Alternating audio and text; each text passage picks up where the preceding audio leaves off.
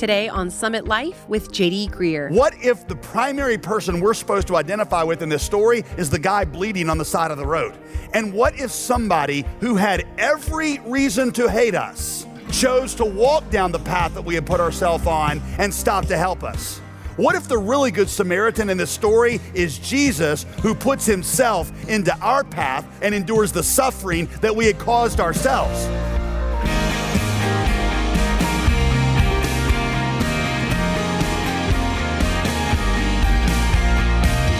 Welcome back to Summit Life with JD Greear. As always, I'm your host, Molly Vidovich.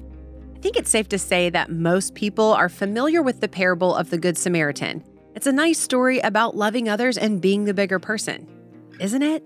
Well, in today's teaching, Pastor JD shows us that Jesus actually had a much bigger purpose in mind when he told this story. It's about more than just being the one person to stop in the middle of the road. So let's find out what it is together. If you've been a bit behind on catching this program, remember you can always listen online to Summit Life by visiting jdgreear.com. But for now, let's return to Luke 10. Here's Pastor JD. I want you to see how God intends to use you to bring heaven to those who are around you. Luke chapter 10, verse 25, here's how the setup of the story goes. Behold, an expert of the Jewish law stood up to put Jesus to the test. And he said, Teacher, what shall I do to inherit eternal life? Notice a couple things there. First, the context of the question is the guy's asking how he can know for sure he's going to heaven. That's the most basic of all religious questions, right? How do I know that I'm going to go to heaven? Second thing you should notice is that it's not entirely a sincere question. He's doing it to try to trap Jesus, to put him to the test. So Jesus says to him in response, Well, you tell me what's written in the law. How do you read the law? And the Jewish expert in the law answered, you shall love the Lord your God with all your heart, with all your soul, with all your strength, with all your mind, and you should love your neighbor as yourself. Jesus says, verse 28, you have answered correctly. So, verse 29, but he, the law expert, desiring to justify himself, said to Jesus, And who is my neighbor? See, he feels the squeeze of that impossible standard. And so, Jesus is going to tell a story that is going to subtly shift the question and he's going to turn it on its head. And in the process, he's going to show you what it means to love your neighbor. And then he's going to show you, maybe more importantly, how you can actually do that. So let's go. Verse 30. Jesus replied, A man was going down from Jerusalem to Jericho. And so, as this guy is going down, he falls among robbers who stripped him and beat him and departed, leaving him half dead, or you could read that, leaving, leaving him for dead. They thought he killed him. Now, by chance, a priest, who is, of course, the most religious person in society, the religious leader, the best of the best, he's going down that road. And when he saw this beat up Jewish man, he passes by. So, likewise, a Levite, when he came to the place and saw him, he passed by on the other side. But a Samaritan, as he journeyed, feels compassion and he binds up his wounds, pouring on oil and wine. Then he set him on his own animal, which means, by the way, that he would have walked the other 17 miles and the other guy would have ridden. And he brought him to an inn and he took care of him. So Jesus then turns and he asks this Jewish expert, he says, Which of these three do you think proved to be a neighbor, proved to be a neighbor to the man who fell among robbers? And so the Jewish expert said, Well, of course, the one who showed him mercy. He, notice, he can't even say the word Samaritan. He so hates the guy, he's just like, Well, the one who showed him mercy. And Jesus said to him, You go and do likewise. Now, here's what we got going on in this story Jesus shows us what it means to love our neighbors. Then he shows us why we do that, which is the part nobody ever gets. So, what we're going to do first is discuss the what, and then we're going to discuss the why. And then at the very end, I want to give you a few practical insights on how we can do that. Let me divide up the what into the who, when, and how much. So here we go. Letter A. Who? The answer is anyone we see in need. The Samaritan and the Jew could not have had less in common. In order to meet the need, the Samaritan had to cross an incredible social barrier. Jesus here teaches that we are to help those, especially those with whom we have little in common, even those who might have wronged us. It's anybody that is in the midst of need. That's the answer to the who. The answer to the when. When do we help? That answer, whenever you see the need. When you see the need, when you got the ability to meet the need, the opportunity to meet the need, you also have the responsibility to meet the need. So the answer to the when is whenever you see somebody in need. The third question, how much? How much are you obligated to? The answer is in a way that takes their burden onto yourself. You see, in order to help this beaten up Jew, the Samaritan put himself at great personal risk. This is the, the great commandment to love people like you love yourself. Let me say something to us in particular. Believers in churches like this one face a particular temptation that Jesus is taking direct aim at. Like this priest and this Levite, we're all into religious duties. Right? We're, we're talking about reading the Bible and tithing and volunteering in small group. But when you look at our lives, there is very little giving away of ourselves. We're talking to a group of people that we are in a privileged part of the most privileged part, one of the most privileged parts of the world. And we're very conservative, just like the priest and the Levite. They would have fit that profile. And Jesus said, You got a danger, and that is you perfect the marginal and you ignore the essential. The weightiest part of the law, the weightiest part of the law is to love your neighbors yourself. Which means if you want to evaluate your walk with Jesus, don't ask how many Bible verses you know, don't ask how, how often you come to church. The question is, what amount of your resources and time are being poured out for others like Jesus poured his out for you? Believers in churches like ours can tend to studiously emphasize the marginal while neglecting the essential, which is loving people. That's what it means to love our neighbor. Now, more importantly, number two, why we love our neighbors. Why we love our neighbors. This is where Jesus turns the religious man's question on its head. If you remember, the question started with the law expert asking what he needed to do to get to heaven. And I explained to you the whole point of Jesus' life was that you couldn't do anything. That's why he came. He came to save you, which is why Jesus puts an interesting twist into the story. Are you ready? You have to think with me. Why? Why have a Samaritan be the hero? Why not tell the story where just another Jew comes along and is the hero? He didn't need it to be a Samaritan to make his point. Well, why not say, for example, why not say, so the man's there, he's bleeding, and the Jew came by, the, the priest came by, and then the Levite came by, and then just a really good old regular Jew who had love in his heart and he held the man. Go be like that guy. Why not let that be the point of the story? Why did Jesus choose a man who would have represented the total opposite of the man that he's telling the story to? Why choose a character that this man has nothing in common with? Here's why. What if the person that we are most supposed to identify with in the story and that this lawyer is supposed to identify with. What if the person we're most supposed to identify with is not the priest, it's not the Levite, it's not the Good Samaritan? What if the primary person we're supposed to identify with in this story is the guy bleeding on the side of the road? And what if somebody who had every reason to hate us and every reason to consider himself our enemy and who was very unlike us chose to walk down the path that we had put ourselves on and take upon himself our pain and stop to help us? What if the really good Samaritan in the story is Jesus who puts himself into our path, takes upon himself our flesh, and endures the suffering that we had caused ourselves? Jesus is asking the man, What if you were bleeding to death on the side of the road and your only hope was an act of free grace from an enemy who did not owe you anything? after you had been rescued like that, what would your life look like? I think your life would be different.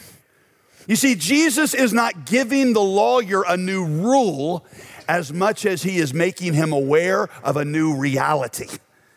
You see, if we understand Jesus' life, we are the ones that have been saved by radical grace by a God who had every right to regard himself as our enemy. And see, when we embrace that, we will become givers of radical grace which is why the word that Jesus used when he talks about the Samaritan seeing the man did not first relate to an action, it related to an emotion. He saw him and he felt compassion. And I've, t- I've explained this. Compassion in Greek is my, my favorite Greek word by far. Um, it is, uh, in Greek, it is the word splagma, which is onomatopoeia in Greek. Did I say that right, English teachers? Onomatopoeia, where the word sounds like what it is, like splash, Splagma. Splagma refers to this gut level emotion, that pity that just kind of like consumes your being. In fact, you want to say it, it's kind of fun. Um, everybody touch your, your belly right here. Put your, put your fingers right here. And then now you got to say, say it with me, right? Splagma. If, if you don't gurgle, you're not saying it right. Splagma. All right? You got to sound like you're vomiting. Splagma. It's not, it's not splagma from up here. It's splagma. It's this emotion that you feel when somebody you love is in pain. It's like when, I, when you see one of your kids hurt, it's just you can't control it. Jesus is talking less about an action you choose and more about an emotion you can't control. because God is not and has never been primarily after people who follow the rules. He's after people who love like He loves who respond like he responds, who think like he thinks, and that kind of change cannot be produced by the law. That kind of love in your heart cannot be compelled by law. The only way that kind of love can be produced in you is through a radical experience of grace. We love, we love not because He told us to, we love because He first loved us. And it was when I experienced the radical grace of the Good Samaritan toward me, that's when I became a loving person toward others. Because how can you experience that kind of grace and not become graceful? So Jesus taught things like the golden rule right? Do unto others as you would have them do unto you. If I could be so bold, I think I'm within bounds on this. I actually think Jesus one upped himself at another point, like in a story like this one, where he upgraded it to the platinum rule. So we got the golden rule, do unto others as you would have them do unto you. The platinum rule is do unto others as Jesus has done to you. So Paul would say Ephesians 4:32, be kind, tenderhearted, forgive one another just like God in Christ forgave you. You want to know how to forgive somebody else? You want to know the standard to use? Use the standard that God used when he forgave you. That's a big old standard right? You want to know what your generosity ought to look like? 2 Corinthians 8 9. Why don't you remember the grace of the Lord Jesus Christ? Though he was rich, for your sake he became poor, so that you through his poverty might become rich. Now, why don't you think about your needs and your talents in light of what Jesus has done for you? You see, those who experience the gospel develop this uncontrollable impulse to be generous. They develop almost an insane ability to forgive.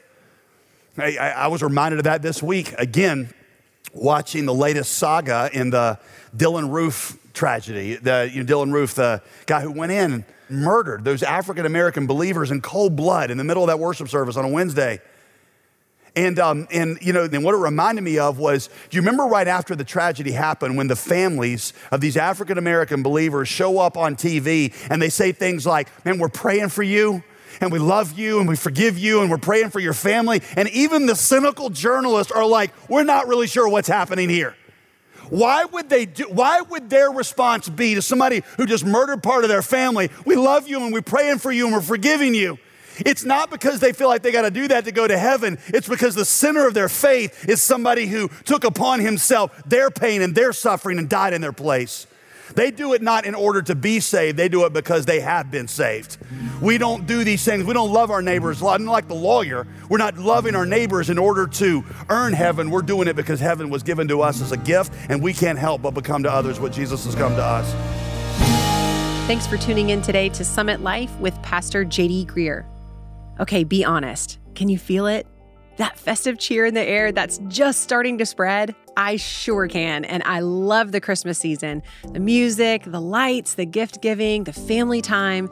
There is so much to be excited about. And for all of you who are looking to spread the joy of Christmas in a tangible way, we have a special featured resource this month an exclusive set of 20 Christmas cards for our Summit Life community. And these aren't just any cards, they point to the true meaning of the season with a beautifully crafted, gospel centered message on each card. Plus, there's plenty of room to include a personalized, handwritten note to your friend or loved one.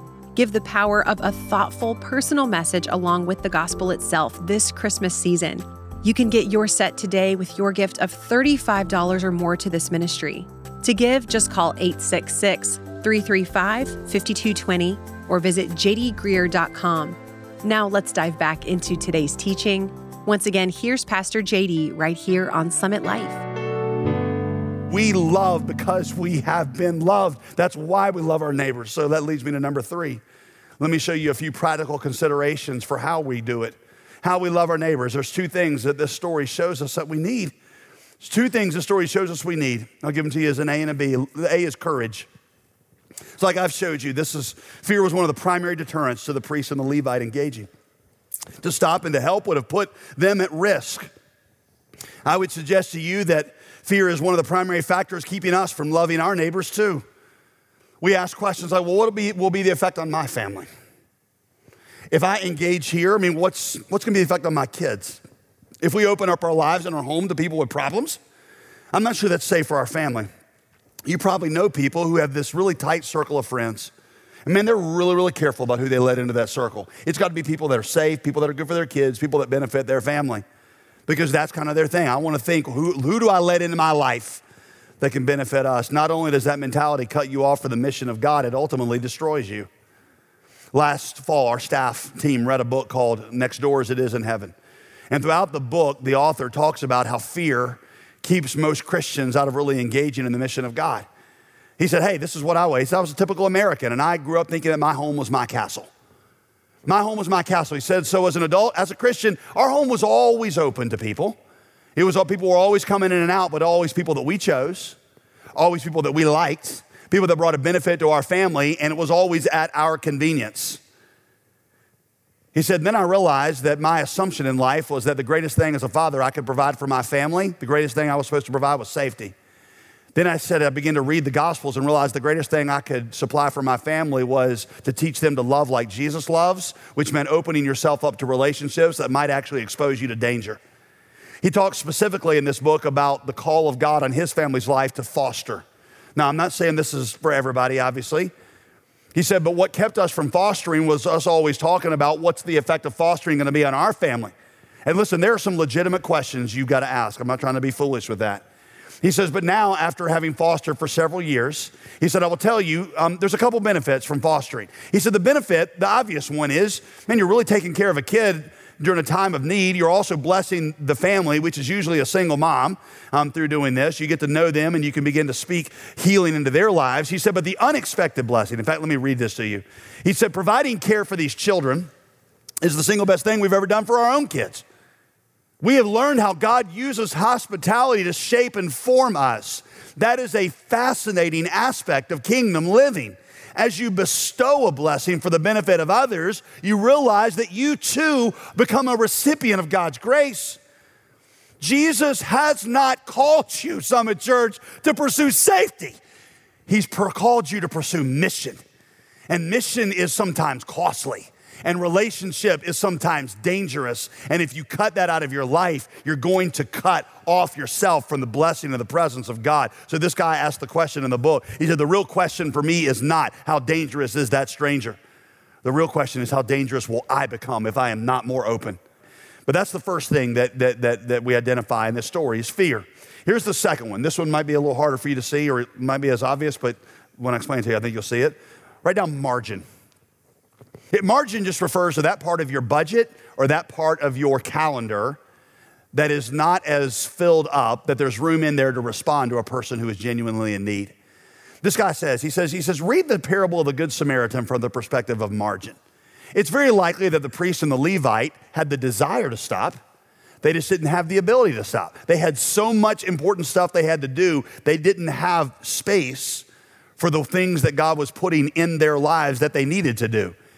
This right here, this calendar is so filled up with things that there simply is no way to respond either financially or with your time when God puts somebody in your life that He wants you to minister to. Let me tell you, I love this. This is a wonderful um, teaching. I, would never heard this. before. I learned this recently, and I don't.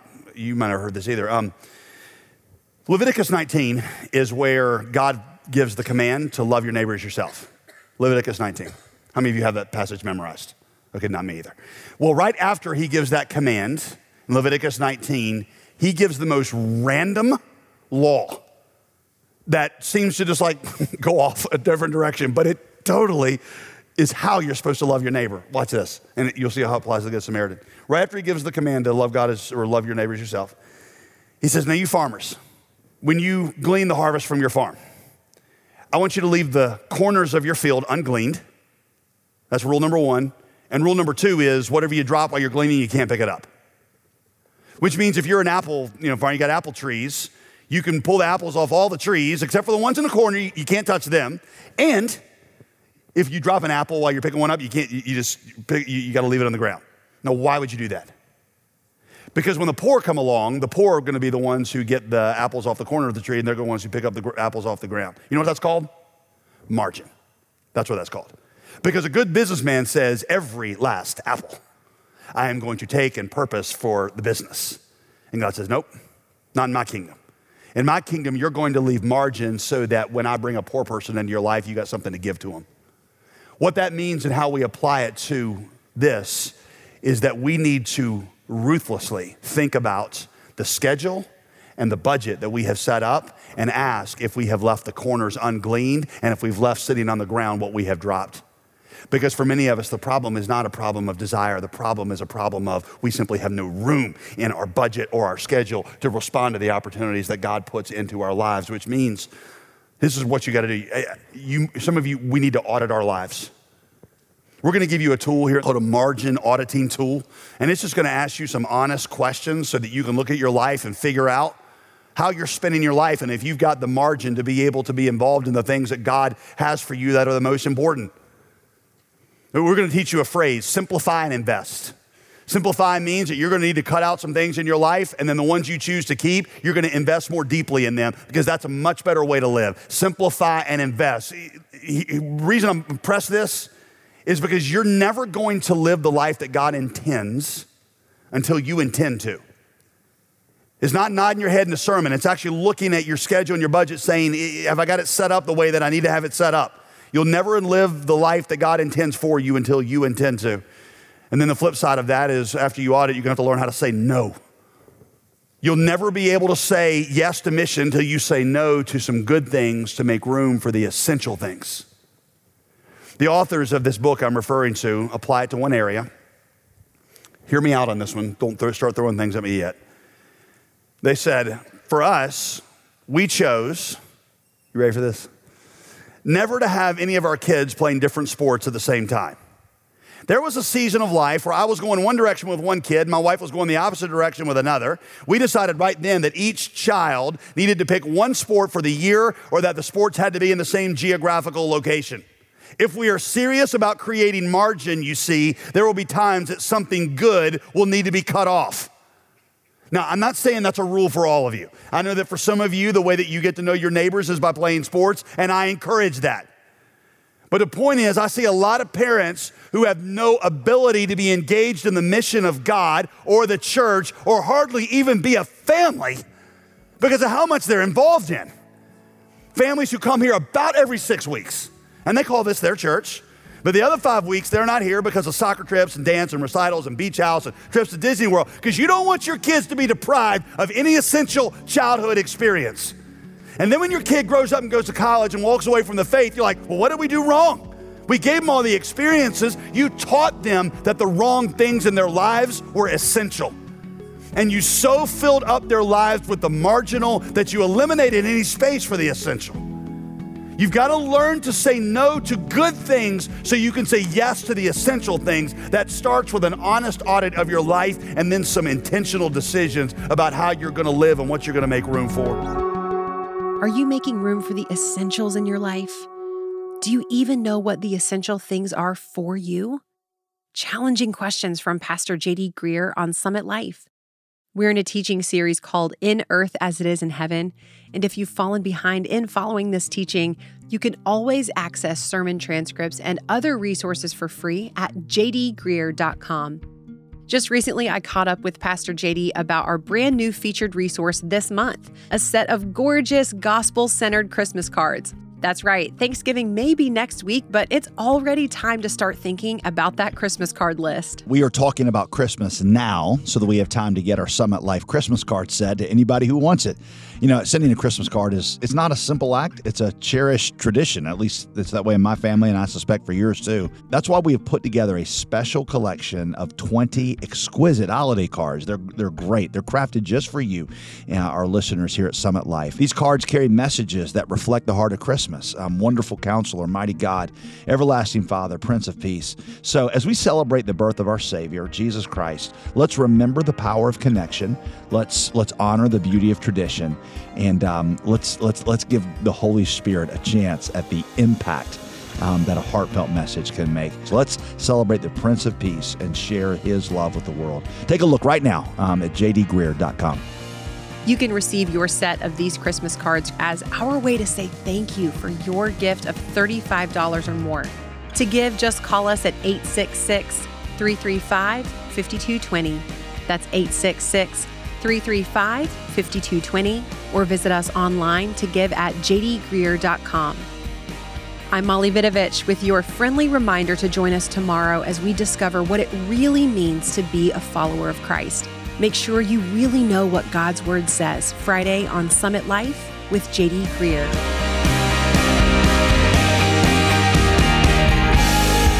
Today's program was produced and sponsored by JD Greear Ministries.